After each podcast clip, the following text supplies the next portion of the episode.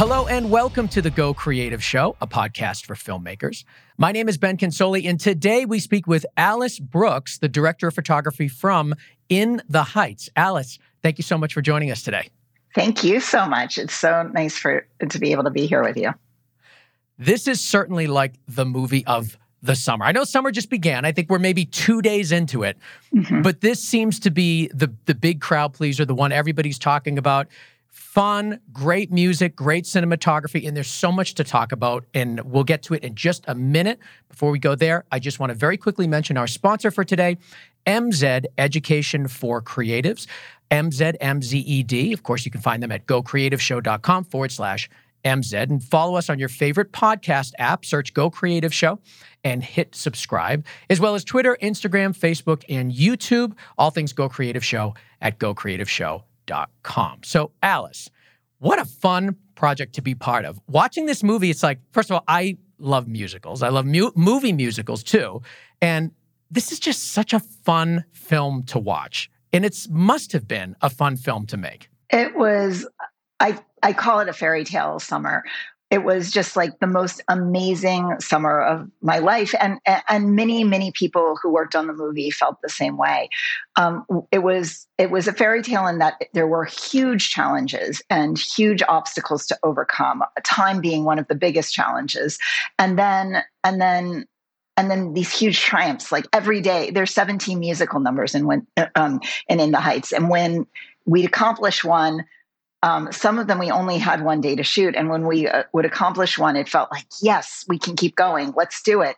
And everyone was really, really on board. And we all felt like we were making the same movie, which sometimes doesn't happen. So it was a really special experience. Talk to me about the decision to shoot almost the entire film, and maybe the entire film, in actual locations versus studios. That's a big decision. A huge logistical decision, especially in New York. New York's not the easiest place in the world to film. I'd love to hear how that decision was made, why, and then kind of what happened as a result. So I got to New York City in March 2019 to start a 10-week prep period on In the Heights, and there were some locations. The script was still going through a final pass, and there were some locations, some scenes we thought we would find the location or just build it on location, and then other scenes we thought we knew we were shooting in Washington Heights or in the surrounding neighborhoods around Washington Heights. But the more time John Chu and I and the production designer Nelson Coates spent in the neighborhood, the more it became clear that all of the, not all of the movie, but as much as we could find there, we should. And it was really important to Lynn and Kiara, who wrote the screenplay, that we did sort of embed ourselves in the community. And over the course of the 10 weeks of prep, I realized like I was falling in love with Washington Heights, and so we had a 49-day schedule. 10 days were on a soundstage. The rest of it was on location. Oh my God. And I remember one of the locations that was really crazy to find was Abuela's apartment. We had looked at different places all over New York, and it was always in the back of our head, we'll probably just build it. And then the location manager one day said, there's an apartment right here on our intersection. Let's look at it for the Rosario apartment for our big dinner scene. And we went in, and it was modern and narrow, and it's a railroad apartment, 3 connecting rooms, 1 window on either side. And John looked at it and said, this is it. This is Abuela's nest. And the idea of home and nest and community is such a theme in the movie. And it seemed like a crazy idea from a production standpoint to shoot there, from a lighting standpoint to shoot there. But we were all on board. Especially since there you sort of have 2 looks in that apartment. Well, really 3. You have the one where the house is full, and it's just full of life, full of love, and it feels tight and congested and hot, and it's supposed to. But then you have when the electricity goes out during the blackout, so then everything's now candlelit. And then you have this great scene where near the end where Usnavi, I always screw up this name. Usnavi and Vanessa are kind of going through the empty apartment just before he's supposed to leave. And that was the point when I sort of realized oh my God, I think this is a real location. Because of the way the camera moved around Vanessa when she's in the hallway, I'm thinking, there's no false wall there. This is a real apartment. That was the scene that really came clear to me. I'm like, oh my God, they chose a real apartment here. And then reading more about the decision to shoot, in real location throughout the whole film became more apparent. I want to talk about Abuela's three looks in that apartment. The dinner scene, the blackout scene, and then, of course, when it's empty. How you made that apartment so dynamic all throughout the film. So the first time we go there, it's actually not a dinner scene. She's cooking dinner to go to a party the next night. And it's her and Nina. And like I said, the idea of nest was really important. And we wanted it to feel like a nest, to feel this warmth, to be the place where members of the community could go and be taken care of. And so we wanted it to feel like this orb of warmth. And the kitchen in the apartment's right in the middle of the apartment and gets very little light. It's quite dark in there. And the ceilings are fairly high, maybe 10 feet high. I mean, they're not super low, but they're not super high either. Yeah, that's not. And the whole apartment's only 15 feet wide and it's 30 feet long. But at the kitchen, it's narrower because the bathroom is right next to the kitchen. So you're splitting. So you probably have 5 feet for the bathroom and 10 feet for the kitchen wide. And we've got this really intimate conversation. So that's sort of the first look. And we couldn't move. You couldn't move anything in the apartment. Like the kitchen was the kitchen. The cabinets are there. And so we're right when Abuela says her line about not being invisible, about showing the world that we're not invisible, as she's looking at the napkins. We're like at minimum focus with Abuela. We couldn't get the camera any further back. We're right there with her. And then the next time we go to the apartment, there are other little scenes, but then the next time is during blackout. And so now the apartment is dark. Everything's dark. There's a blackout in the city, and there's fireworks going on outside. And for all our blackout scenes and fireworks scenes, we had Sky Panel 360s on roofs around our main intersection, and they did the firework effect. And you can feel the light, the colors of the fireworks playing in that scene. And then the other thing was one night, before we shot that scene, John, Lynn, Kiara, and I, there's this big thunderstorm, and we were all thrown into the apartment one night just to like stay dry, and there was no electricity.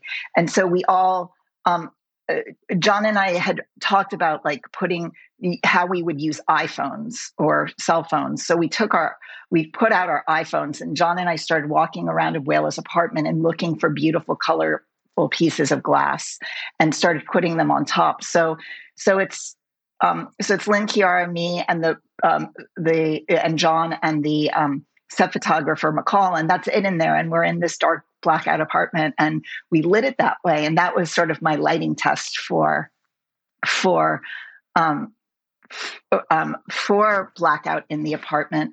And then immediately after blackout, we have Alabanza, which is candlelit. So now the fireworks aren't going on outside. There's no cell phones on, and we use lots of double wick candles around the apartment as people bring them in and light candles for Abuela. And then at the very end, you see the empty apartment, and it's for a number called Champagne, and it's the only number that we shot as a single shot, and we did it 14 times. It flows through the whole apartment. Usnavi's leaving the next morning for the Dominican Republic, and in that scene, we since it is a oneer, we don't have any places to hide lights, and so we used an 18K Fresnel and an 18K Arri Max on a lift outside the 175th Street side of the in the living room the 18K Arri Max pounded light into the beautiful wood floors and bounced light everywhere,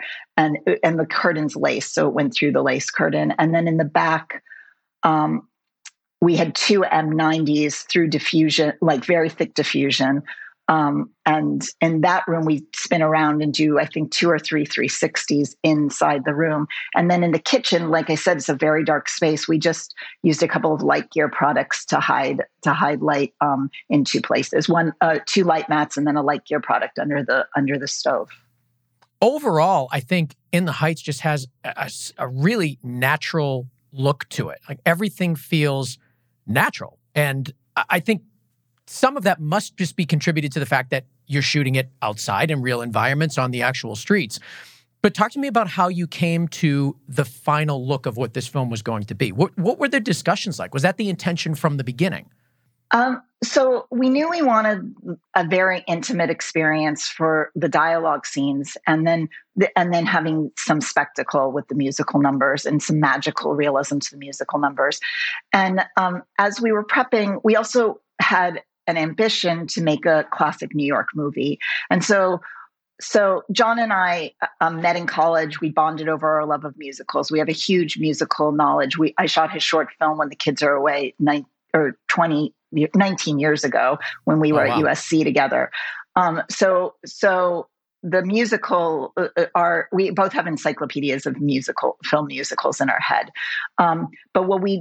So we didn't really look at musicals, but what we did look at were classic New York movies, Do the Right Thing, Searching for Bobby Fischer, Moonstruck, to see what are the parts that make a classic New York story. And what Washington Heights. I'm sorry? What did you find? Well, kind of going back to those movies. Well, so as I was looking at it, then we started on Instagram looking at all these local photographers.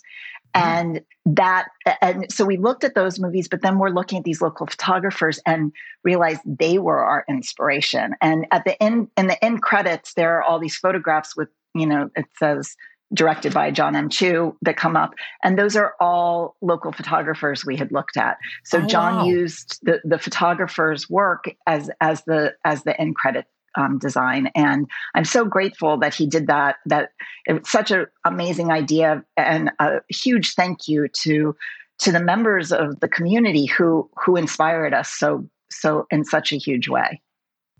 What do you think it was about the photography that really got you, more so than looking at... I love that pathway of thinking, okay, we're not going to go musical, we're going to go to classic films, and then ultimately going to just street photography from local photographers. I love that. I love how you ended there. But what do you think that did to the film by being inspired by that instead of, like you said, classic New York films? While I was there and falling in love with Washington Heights, I realized my job wasn't we didn't need to make some Hollywood version of Washington Heights. That it was important to capture the beauty that was already there. And the light in Washington Heights is different than anywhere else I've been in the world. I grew up in New York City, and then we moved to Los Angeles. And the light in Washington Heights is so beautiful. It is... in the summer when we shot, the sun lines up almost perfectly with 175th Street, and then you have the George Washington Bridge behind it. And the buildings are lower than a lot of the rest of Manhattan, and they're, instead of red brick, there's some yellow brick and some beautiful gray, perfectly patinaed brick. And so when the light hits it, it causes this cooler shadow.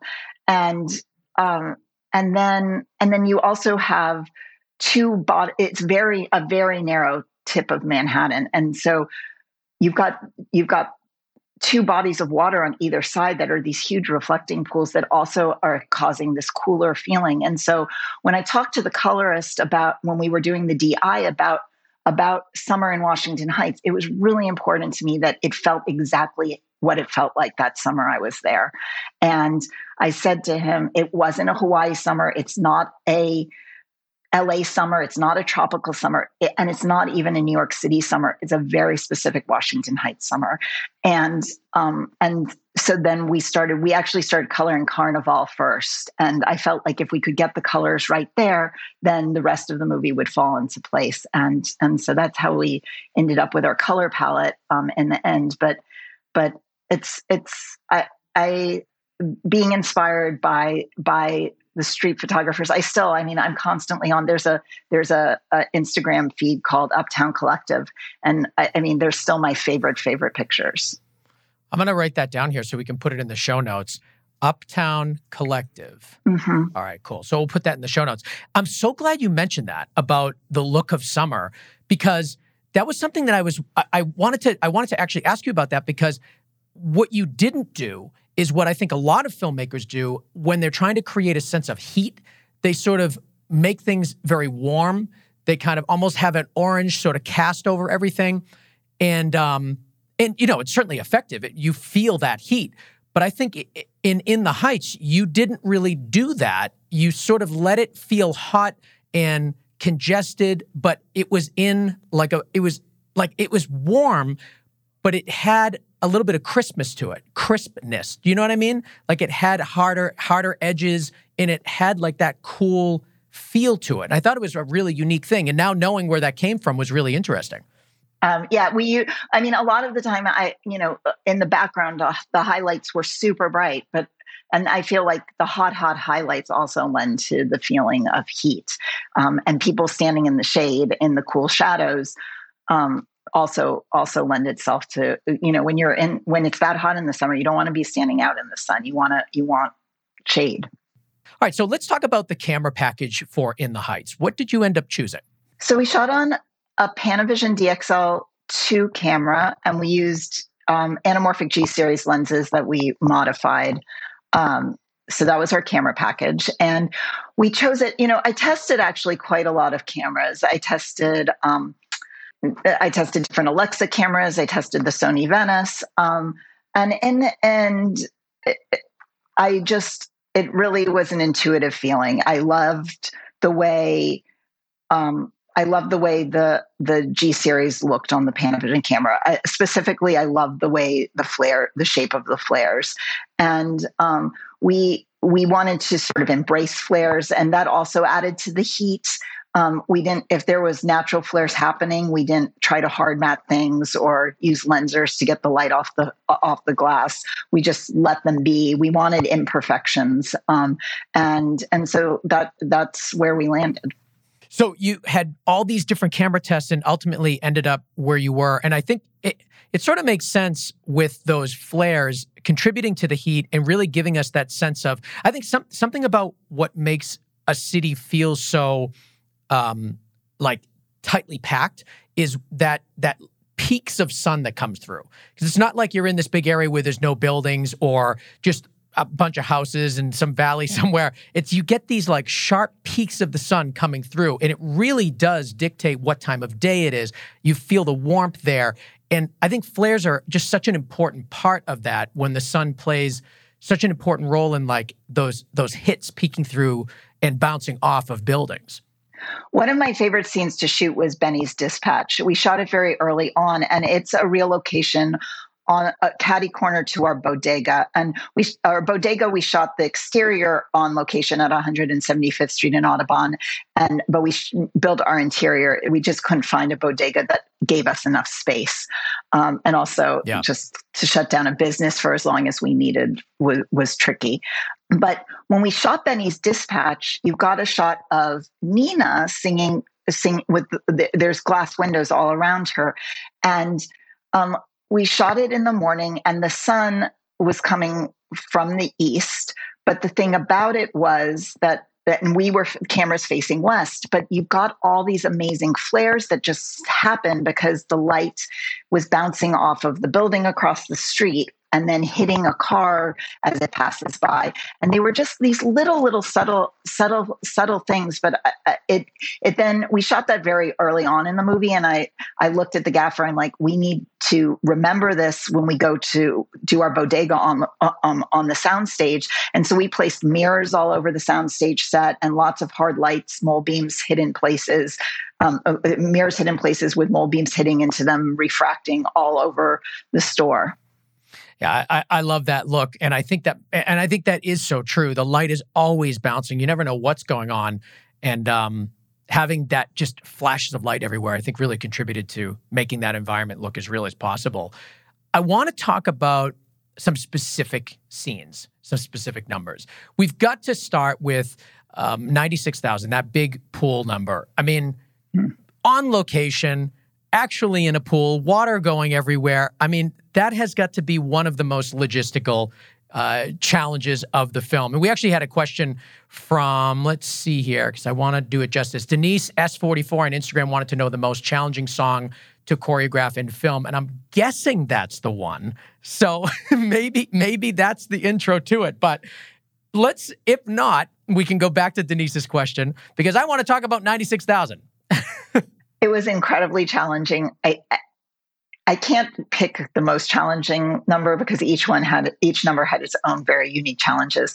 The challenge for the pool was that we were supposed to shoot there over 2 days, and we had to shoot there before the swimming pool opened for the summer. So it was around this time 2 years ago. It was like June 20th. And no one had ever been allowed to shoot at Highbridge Park Pool, which is right down, you can walk, take the same path Usnavi, Benny, and Sunny and Graffiti Pete take to the pool from the bodega. I mean, it's just right there. And it was freezing cold and raining, and we have 500 extras and 75 dancers, and every single cast member except for Nina and Abuela, and Kevin Rosario. So you've got everyone there. Everyone's there. And wow. It was freezing. And the water was freezing. And there were heaters in the water, but no one realized the water was leaking out of the pool. There was some leak. And so the pool was constantly being filled with more cold water. And John got in the pool with the cast and the dancers and the extras for... It ended up we had to shoot there for 3 days in the end because the weather was not cooperating. We could shoot some things when it was pouring rain, like underwater, but anytime you saw the surface of the water, we had to pause if it was raining. Wow. It does not look like it's raining in that scene. That's pretty amazing.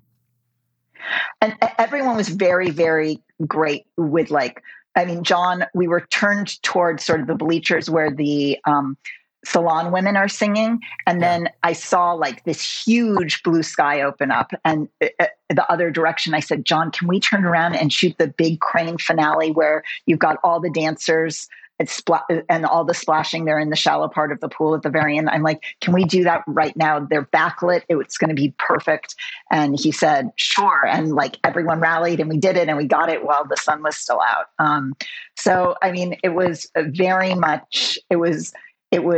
We were all very fluid and flexible in that week in terms of, or those 3 days in terms of what we were shooting and when, because we just had, the weather was a massive challenge.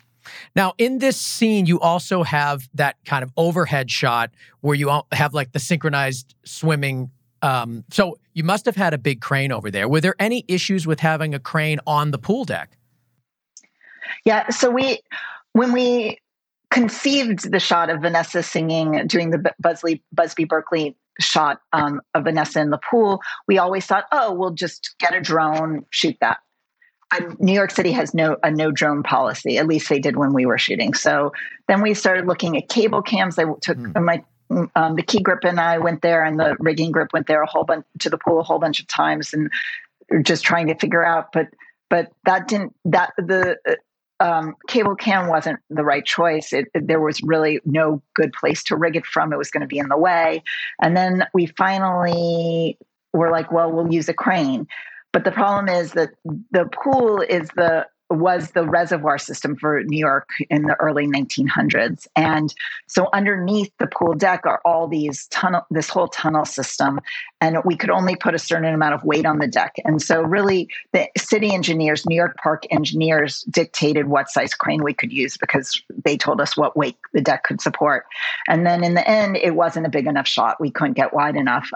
So that shot we switched to spherical lenses because you can use the full 8K sensor of the DXL if you use spherical lenses, whereas with anamorphic, you're closer to a 4K sensor size. So we were able to use the full 8K sensor, get a much wider shot than if we had stayed with anamorphic lenses. Now, are you going to rehearsals ahead of time at like studio locations, or are you doing your rehearsals on set? The rehearsal process started maybe 2 weeks before I got to New York. And the choreographer and I have known each other since 2009. We did a series with John Chu called The Legion of Extraordinary Dancers. And that's where I learned the importance of going to dance rehearsal as much as possible. And so John and I would spend our mornings in Washington Heights looking at locations. Then we'd meet Christopher Scott at the dance rehearsal spaces. We had a couple of different ones based on what size number. Like when we did Pacensi, Fay, and Carnival, which have a lot of dancers and need more space, that was staged in a beautiful dance studio in Harlem. And then a lot of the other ones were done at Ripley Greer in Midtown, which is where a lot of the Broadway shows rehearse their shows before they have stage space. But so I go to dance rehearsal as much as possible. Chris and I have a very easy relationship and can talk through things. We're very comfortable with each other. It's a great collaboration. On Sundays, on one of our days off, John, Chris, and I would always spend Sunday at John's apartment just making plans, sharing videos that we took during dance rehearsal. And then John would edit those videos to see, like, and we'd all start to discuss, oh, this really should be a crane shot here, or we should be low here. And, you know, things you don't have at dance rehearsal. But that's sort of how we started building our musical numbers. And are you doing any test shots at these rehearsals? Because like you had mentioned, you only had 2 days that turned into 3 for the 96,000 scene at the pool. I can only imagine that you really don't have much time to do full rehearsals on set. You only had a couple days. So for the pool, then the weekend before, the dancers all were in the pool all weekend. So we went up there. We all met up there on the weekend before we shot that number. Carnival was all staged. I think they went in and staged the day before, but we were shooting the Friday before, so we couldn't see that them work it out in the space. But at the dance rehearsal space, the production designer and his team were amazing. They brought in, they taped off the air, like the as best as possible, the size of the space we had for Carnival. And then, I mean, I've got on my iPhone, I've got the dance rehearsal, and so many of the shots on my phone are exactly what we did. The ones from dance rehearsal are like especially there's this one bit where we're sort of spinning around from group to group to group, from country to country to country. And as we did that, that I got that exact shot in the dance rehearsal space on my phone. Let's take a quick break and talk about MZ, Empowering Filmmakers. Now, on MZ, you can think of it as kind of like the Netflix for filmmaking education, because when you become an MZ Pro member, like a Netflix member, you have access to the entire catalog of material there. And there is so much there that you're going to want to take advantage of. First of all, MZ gives you hundreds of hours of high-quality, video-based filmmaking education that covers all sorts of topics like directing, cinematography, post-production, visual storytelling. It's all the stuff that we want to know here at Go Creative Show. And you can find out more at gocreativeshow.com/MZ. Now, the courses there are awesome. And I want to bring one to your attention because it's new and it's, I think, really valuable for the Go Creative Show audience. It's called Indie Film Blueprint. And this course is basically a roadmap for how to plan, shoot, and sell your first indie feature. I mean, is that not exactly what we here at Go Creative Show need to know about? So please check that course out for yourself. And yes, you can buy individual courses, and that is a great way to learn at MZ. But what I suggest is you become an MZ Pro member because, like I said earlier, then you have access to everything. This Indie Film Blueprint course, but then also everything else. And there's so much stuff on MZ that is perfect for the Go Creative Show audience. So please check it out for yourself at gocreativeshow.com/MZ, MZED. And here's the best part. You get a 20% off discount of anything you buy, whether it's an individual course or a membership, anything. 20% off by using GCS20 at checkout. GCS, Go Creative Show 20. So there it is. Check it out for yourself at gocreativeshow.com/MZ. MZ, empowering filmmakers. I want to talk about When the Sun Goes Down, which is the scene in the film where they're kind of dancing on the side of the building. The camera's turning a lot. You're playing with perspective. You're playing with angles. And we have a question on Instagram from John MC Ryder, who wants to know, how did you shoot the extraordinary and seamless dancing up the wall? So I think this is one of those scenes where people watch. It's beautiful, and they say, how did you do this? So tell us. We want to know. Well, lots of people think, it's just visual effects. They're on wires, but it wasn't. There are definitely visual effects to it, but all the dancing is real, no dance doubles, no wires, and all the lighting cues are real. So what we did was we shot that on a soundstage, and we've got a horizontal, a big dance floor basically that's all brick that looks like the side of the building. And during prep, we went and looked for what we thought, like where the building would actually sit, and then modeled Nina's building off of an existing location very close to the George Washington Bridge. And that's where we shot our plate shots for, because we are in a green screen world on the stage with the building as a dance floor. But to make it seem like they're suddenly dancing up the side of the wall, we start with a vertical fire escape part of the wall. And it's on hydraulics, and it slowly tips backwards. And so Chris figured out with the dancers how to hide that, how to make it seem like Nina goes and leans back against the window. And so she's braced for when the hydraulic when the building starts to tip. And then Benny, with all his strength, is able to pull himself up onto the wall, and you don't see it. And then the lighting challenge for me is you've got a sky source, and when it's flat, the sky needs to be vertical, and when the fire escape is upright, the sky needs to be above you. And so the gaffer and I and the key grip created these three huge soft boxes with Sky Panel S60s.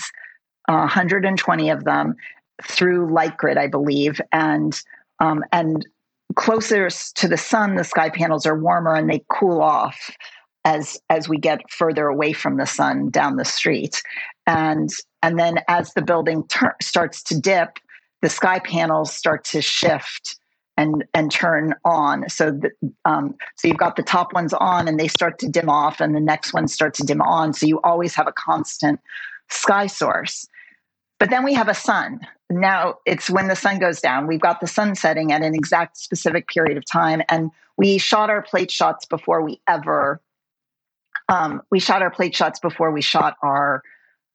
soundstage part, because we shot When the Sun Goes Down the very last couple of days of our shooting schedule. And I wanted the sun during Manhattanhenge in New York, which is when the sun lines up perfectly with the streets. There are a couple of days during that period of time where the sun is actually north of the George Washington Bridge, and it's usually south. And for the angle on the building, I wanted the sun to just be slightly north, and you see it through the bridge that way instead of just to the left of it. And so now we have the same thing, which is we need the shadows to stay consistent.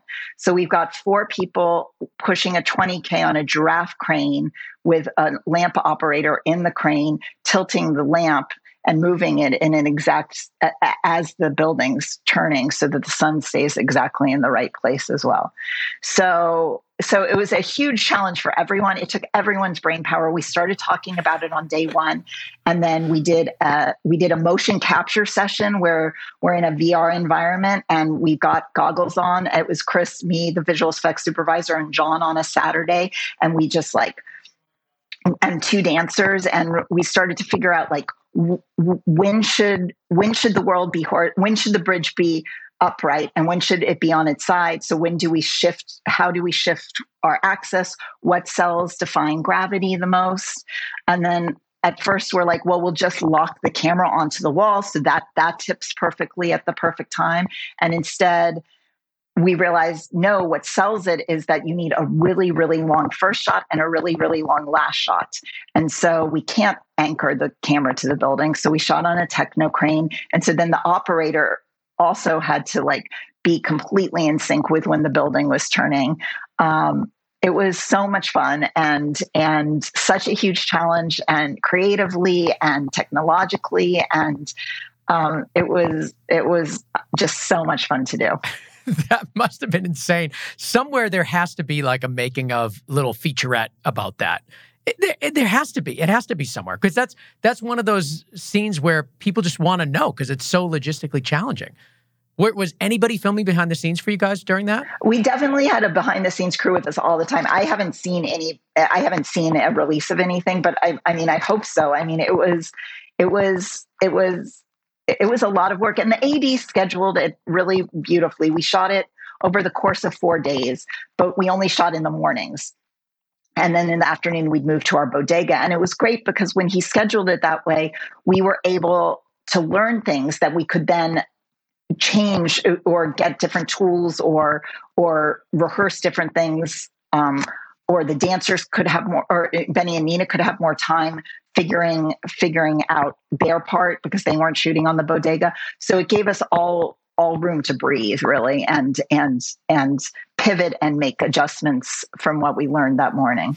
What do you prefer when you're filming musicals?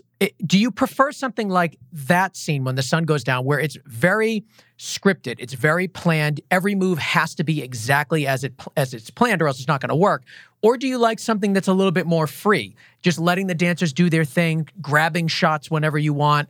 What's more fulfilling to you as a cinematographer? Oh gosh, I both are very fulfilling. I mean, I love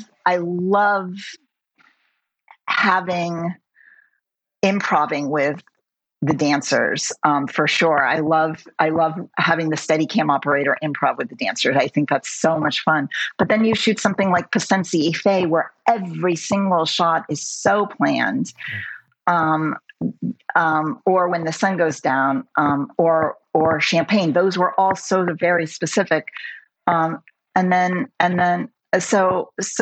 I think you find some beauty and magic in the unplanned stuff.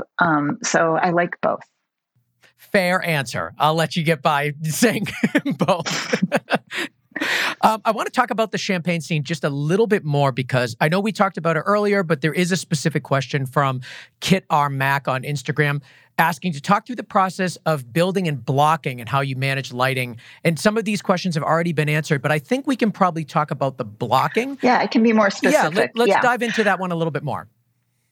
So that was sort of a miracle. Like everything just sort of like fell into place in the Heights. We were supposed to shoot that on a Friday, and the Sunday before, John, Chris, and I weren't meeting. We were going to shoot the finale that week, and then something, dialogue stuff, and then When the Sun Goes Down. So we didn't like have a Sunday meeting not When the Sun Goes Down. Champagne was on Friday. So the finale isn't dance, and we knew what we were doing there, so that wasn't something we were going to meet on. And then it poured rain on Monday, and so we had to end up shooting Champagne on that Monday instead. And luckily on Sunday morning, I called the line producer. I said, "Is there any chance John, Chris, and I can get into Abuela's apartment today?" He's like, "Sure, why?" And I'm like, "I feel like we need to be in the space to look at Champagne one more time. We've looked at it at the dance rehearsal space, but I would like," and the line producer is like, "Well, it's full of all the apartment stuff because we're shooting scene work in there that week. But if it's still useful to you, sure, let me see if we can get you in." And then I called John and Chris. I'm like, "If we can get keys, can we go and do this?" And they were game. And so we all ended up meeting there, and the three of us ended up meeting there, and it's a two-person scene. So sometimes John would hold the iPhone, and it would be me and Chris as Vanessa Nusnavi, and sometimes Chris and John would be Vanessa Nusnavi, and we just like all start to walk things through, and it was wonderful because the things that aren't at the dance rehearsal space were the reflections. So there's a mirror over the fireplace and there's this glass cabinet in the kitchen. And we wanted to feel this sort of constant pulling together, coming apart, pulling together. And we wanted to be with different characters at different times. And those reflections gave us little glimpses into what the other person was feeling at that moment. And so, and then we were able to, so we walked through, we had music, the apartment was jam-packed, but we were still able to find what the essence of the shot was. And of course, when Usnavi and Vanessa were there, when Anthony and Melissa were there on Monday walking it, they had ideas as well. And we incorporated those ideas. But again, I mean, I've got a rough shot on my iPhone of Chris and John as Vanessa and Usnavi. I love that. You have to hold that stuff dear because people like me want that desperately to share on our pages. That'd be so interesting to see. I love that. Yeah. All right. Let's talk about my favorite scene in the film, and I'm probably going to pronounce this incorrectly. Boy, hold on. Paciencia Fay? Mm-hmm. Paciencia Fay. Paciencia Fay. Okay. Fay, yeah. This scene, oh my God. This one gave me chills. I had to watch it twice. I was absolutely obsessed with it. This to me was like, it was everything that I loved about the film because it went from warmth and comfort and niceness, and then all of a sudden it turned like evil and dark, and it had the congestion of like that feeling of narrow pathways and hallways. You had some natural light coming in. You had some the fantastical sort of like musical fantasy world stuff. It had everything, and it also had the really amazing tight dances here. It was just perfection for me. I absolutely loved it. And I'd love to get your thoughts on what the challenges were for this scene, because it seems as though there were quite a lot. So this scene was a major challenge. I remember when I got to New York for scouting, it was one of the first locations we started looking for. Originally, John thought like a black box of some sort, so we looked at theater spaces. We thought, well, maybe we just do something on the soundstage. The production designer took us to these amazingly beautiful spaces, like in Lower Manhattan, just architecturally gorgeous spaces. We looked at the United Palace Theater, which is where we ended up premiering the movie in Washington Heights, and none of them felt right. And I can't remember. I just read it the other day too, and I still can't remember when John realized it should be a train car.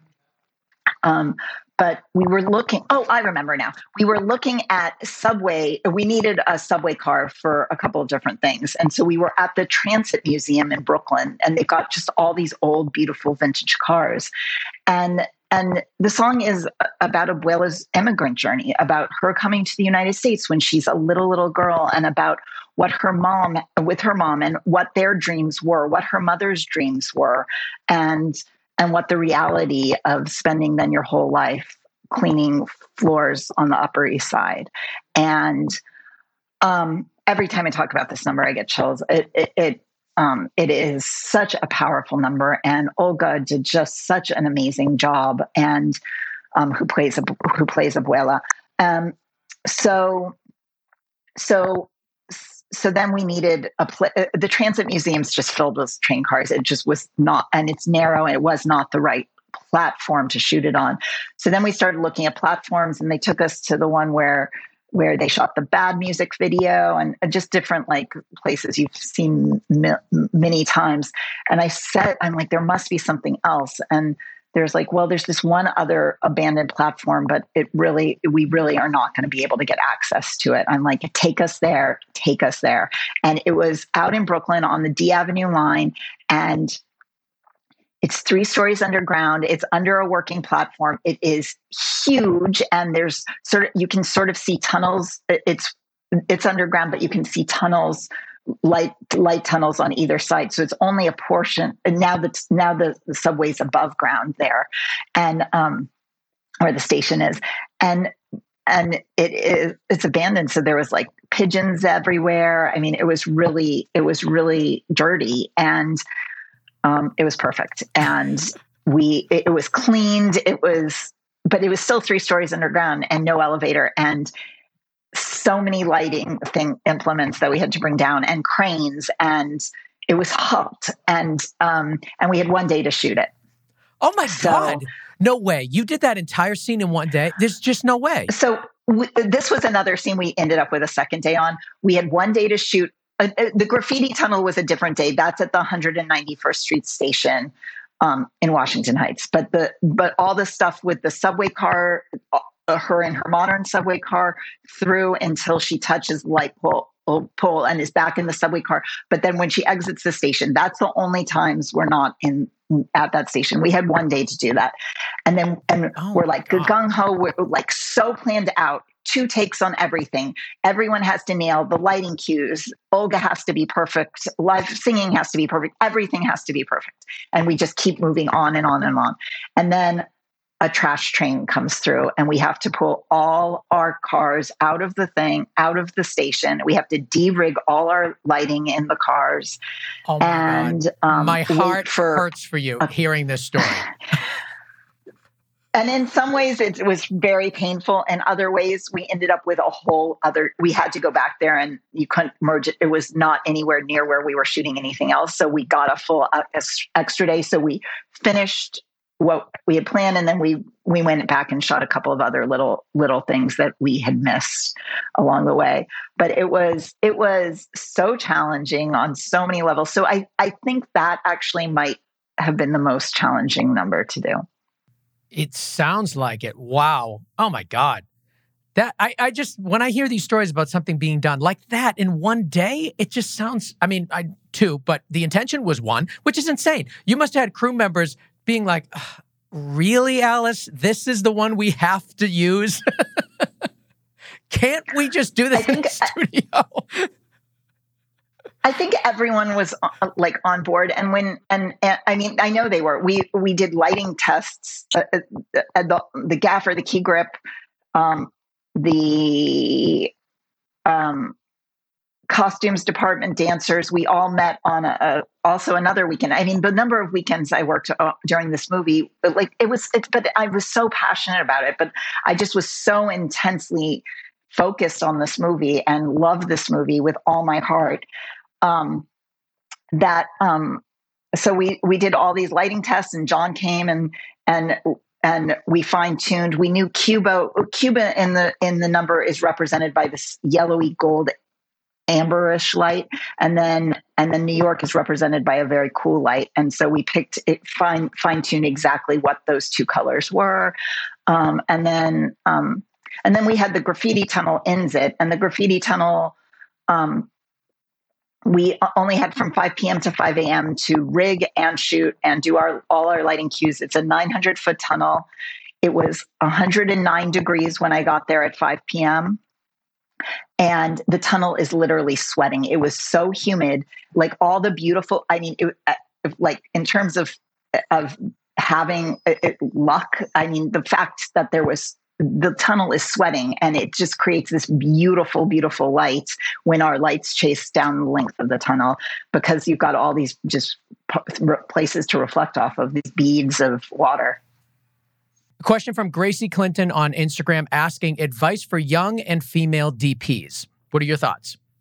I think we're in a remarkable time for women. I think if you are passionate and love cinematography, no matter what gender you are, or where you grew up, or anything, I mean, it is a job. I wanted to be a cinematographer since I was 15 years old. There's not a single other job I've ever wanted.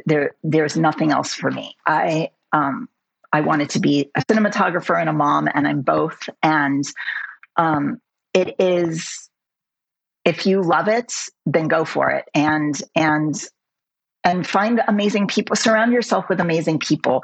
I mean, look for amazing people to build your career with. John Chu and I've known each other for 20 years, and I met a whole bunch of other people at film school who I still work with. and just work with really nice people and surround yourself with really nice people. I love it. You are a lot of fun to talk to, and the film is so great. You guys, if you have not seen it, what's wrong with you? Go out and see it. It's on HBO Max. It's in theaters. It's everywhere. You can't walk down the street without bumping into the movie. Go watch it. You will love it. It's perfect summer fun enjoyment, and I loved it. You will too. Alice, thank you so much for being on the show. Thank you so much. All right, I want to thank Alice Brooks, the director of photography of In the Heights, for coming on today and talking to us. That was such a fun interview, and I hope you guys loved it. Please let us know by leaving comments everywhere you find us. And of course, you can find us all over the place, Facebook, Instagram, Twitter, and YouTube. For those of you just listening to me and you say, you know what, I want to see what Ben Consoli sounds like. I want to see the guests on Go Creative Show. Good news, you can simply by going to YouTube and following Go Creative Show. It's all there. I also want to thank Connor Crosby from IgnitionVisuals.com. He produces the show. And Dave Siegel from Siegelsound.com mixes and masters and makes the show sound so good. So check them both out over at their websites. And of course, all things Ben Consoli you can find at Ben Consoli on Instagram and Twitter. I post a lot about the different projects that I'm doing. I've been doing a lot of virtual production, as you guys know, so I've been posting about that and just general filmmaking fun. So you can check it out there at Ben Consoli on Instagram and Twitter.